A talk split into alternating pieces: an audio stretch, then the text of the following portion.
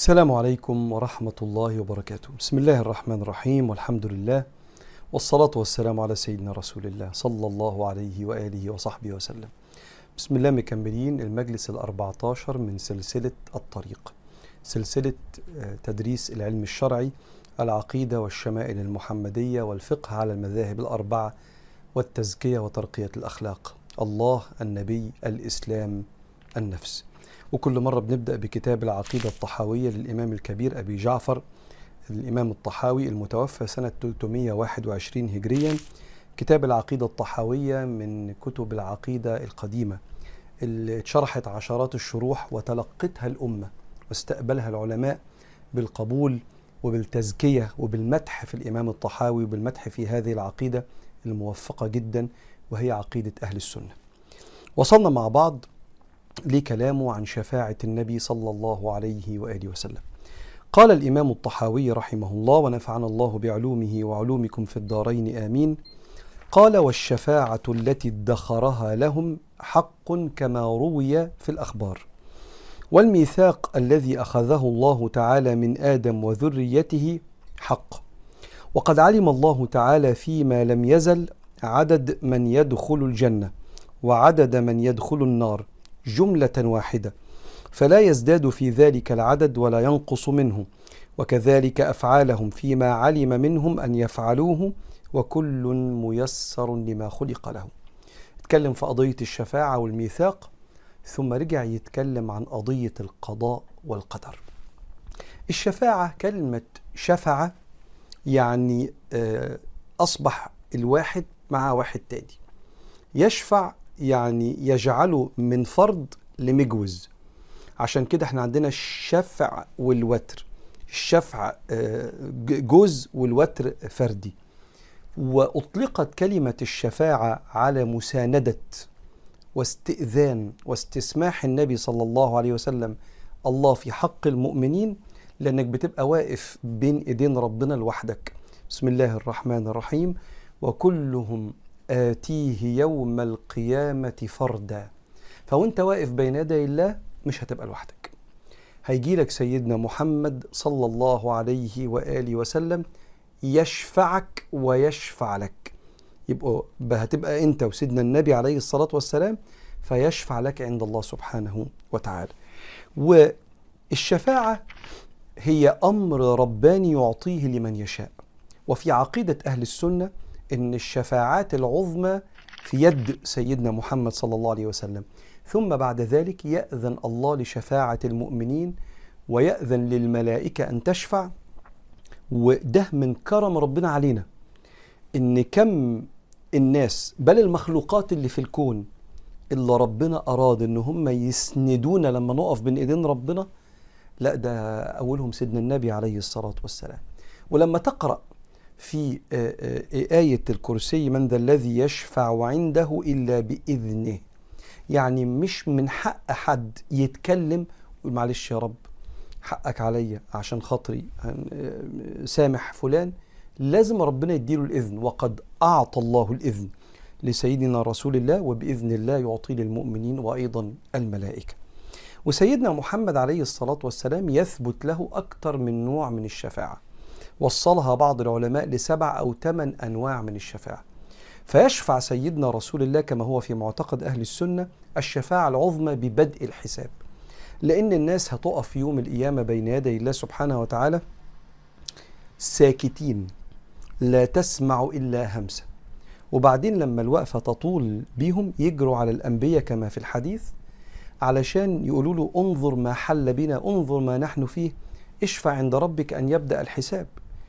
انت إحنا عندنا مثل مصري يقول لك آه، وقوع البلا ولا انتظاره بيطلقوا المصريين على إن الانتظار لحدث جلل حتى ولو الحدث ده فيه شيء من الضر ليا أو الأذى ليا يقع فيتحسم الأمر عندي أحسن ما أقعد أغرق في أفكار الخوف اللي بتخلي البني آدم يموت 100 مرة. فيا أنبياء اشفعوا لنا عشان ربنا يودينا الجنة عشان ربنا يقضي بين العباد. فكل نبي يقول أنا ما أقدرش أتكلم مع ربنا ويقول إن هذا اليوم يوم جليل شوفوا النبي اللي بعدي فيسيبوا النبي يروحوا للنبي ويسيبوا النبي يروحوا للنبي لغاية ما يروحوا لسيدنا عيسى فسيدنا عيسى يرفعهم لسيدنا رسول الله عليه الصلاة والسلام. فلما يروحوا لسيدنا محمد يقول لهم أنا لها أنا لها. وعايز أفكرك بحاجة. إن سيدنا محمد عليه الصلاة والسلام قال لكل نبي دعوة مستجابة دعا بها في الدنيا. وأخرت دعوتي شفاعة لأمتي يوم القيامة. فإنها نائلة بإذن الله من لا يشرك بالله شيئا.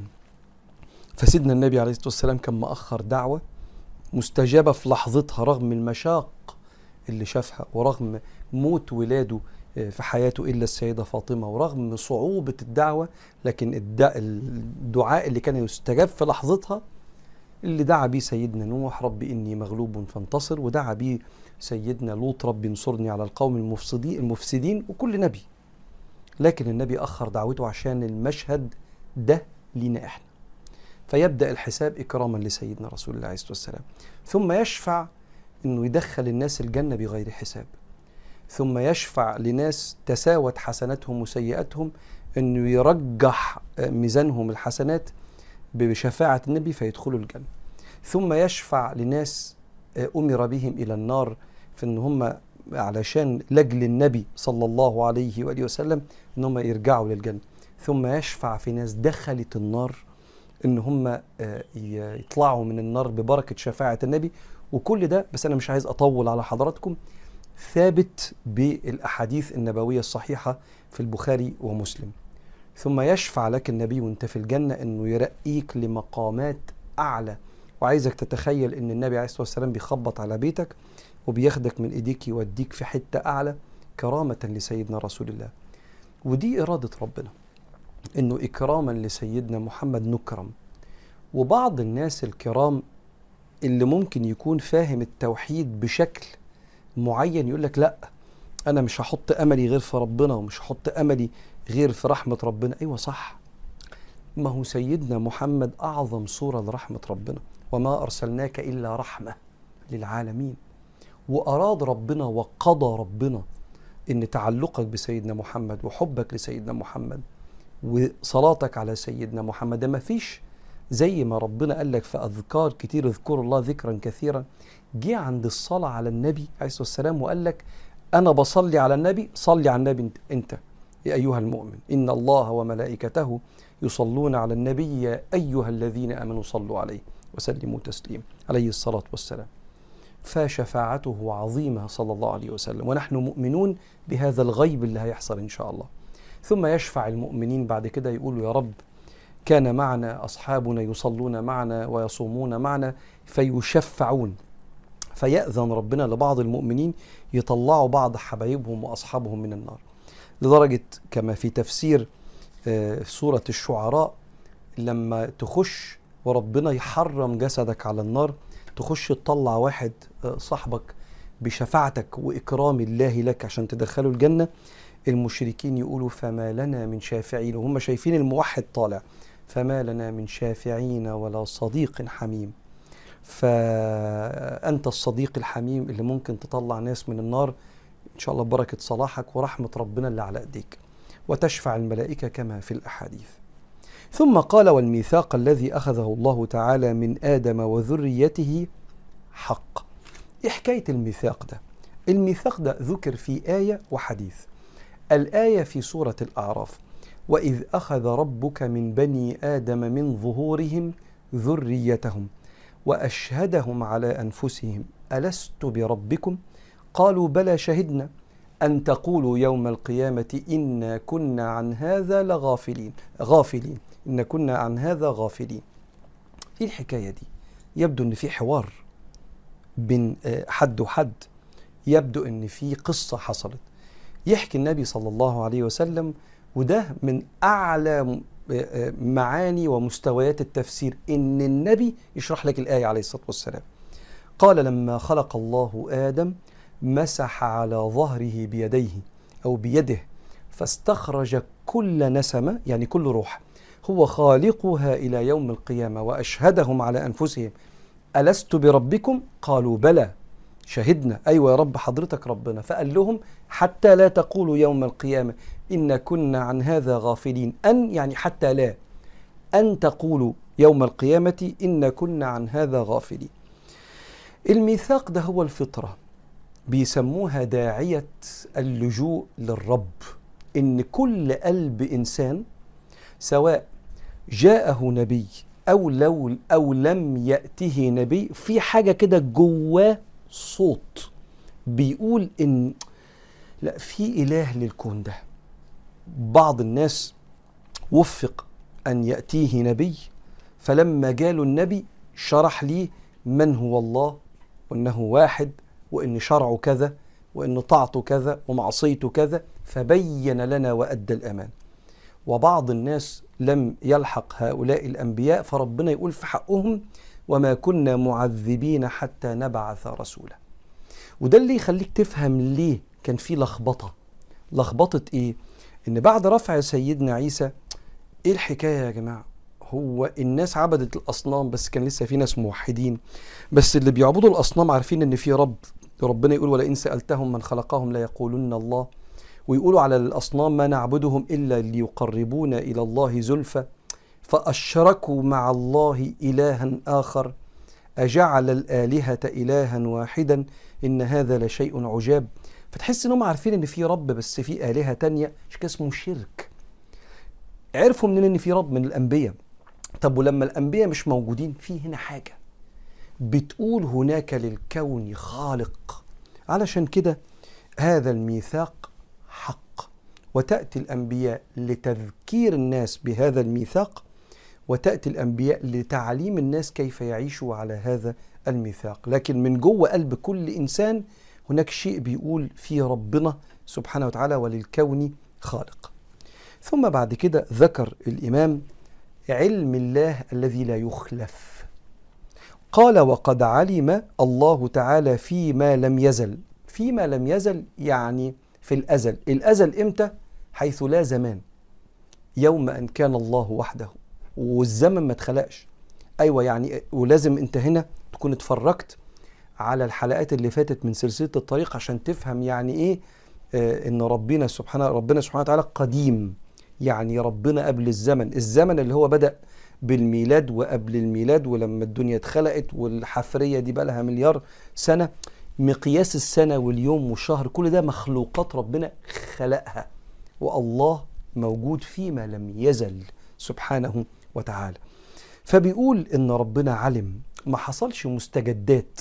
المستجدات دي حصل موقف فنما إلى علم اللي يعني جه في علم كأن ربنا قبلها كان يجهل المعلومة دي حاشاه. الله بكل شيء عليم وبكل شيء محيط. فربنا يعلم عدد أهل الجنة وعدد أهل النار لأن ربنا يعلم كل شيء. والقرار اللي أنت هتاخده بكرة بالطاعة أو بالمعصية الله سبحانه وتعالى مثالا يعني. شايف المستقبل وشايف الماضي وشايف دلوقتي فاللي أنا هعمله برفع الكتاب ده ربنا يعلمه سبحانه وتعالى. مفيش حاجة بتغيب عليه لا في المستقبل ولا في الماضي ولا دلوقتي. فهو عارف عدد أهل الجنة وعارف عدد أهل النار مفيش مستجدات هتفاجئ ربنا سبحانه وتعالى. وعدد من يدخل النار جملة واحدة فلا يزداد في ذلك العدد ولا ينقص. وكذلك أفعالهم فيما علم. منهم أن يفعلوه وكل ميسر لما خلق له. إذا كان في علم الله أنت مخلوق للجنة فستيسر لعمل أهل الجنة. وإذا كان في علم الله أنت مخلوق للنار فستيسر لعمل أهل النار. تقولي الله امال فين اختياري. أقول لك استنى أنت لازم الأول ترجع تاني قبلها بحلقتين أو ثلاثة عشان إحنا اتكلمنا عن مسألة القضاء والقدر وإن فيها سر عند ربنا وإن إحنا مأمورين وخد بالك أنت بتتفرج على مجلس علم دلوقتي فأنت مسلم موحد بتتعلم فأنت دلوقتي يا رب تكون بتعمل عمل من أعمال أهل الجنة فأنت دلوقتي لو تقول يا الله طب وال... تستنى ما تقولش ويل ما تشيلش عقلك فكرة أتقل من قدرة عقلك على استيعابها ما تشيلش عقلك فكرة فيها إصرار على فهم كل حكمة ربنا فعايز عقلي يساوي حكمة ربنا عشان أفهم. يكفي إنك الآن ميسر لعمل أهل الجنة. فركز في ده واعمل لده. طب والناس الكفار اللي بيعبدوا مش عارف إيه؟ استنى. أنت إنسان رحيم عشان كده بتفكر فيه بس ده مش أرحم من ربنا. والفكرة الرحيمة اللي جواك طب اللي بيعبد البقر طب اللي بيعبد الشجر هنا هيحصل فيه إيه؟ الرحمة اللي جواك دي نقطة في بحر وده فيش مقارنة بين العبد وبين الرب. وليس هناك أي مقارنة ما بين المخلوق والخالق. والرب رب والعبد عبد وهناك فارق بين المخلوق والخالق. فالرحمة اللي جواك دي نقطة في البحار العظيمة من رحمات ربنا. فاطمن على البشرية وركز مع نفسك قوي واعرف أنك الآن ميسر لعمل أهل الجنة بدليل إنك أنت بتطلب العلم وبتتعلم وهو بتسمع وقلبك قابل ده ومقبل على ده فاحمد ربنا ونكمل المرة الجاية إن شاء الله عشان هي هتبقى بقى إيه صفحتين عن القضاء والقدر نكمل ونشرح فيهم أكتر بعون الله.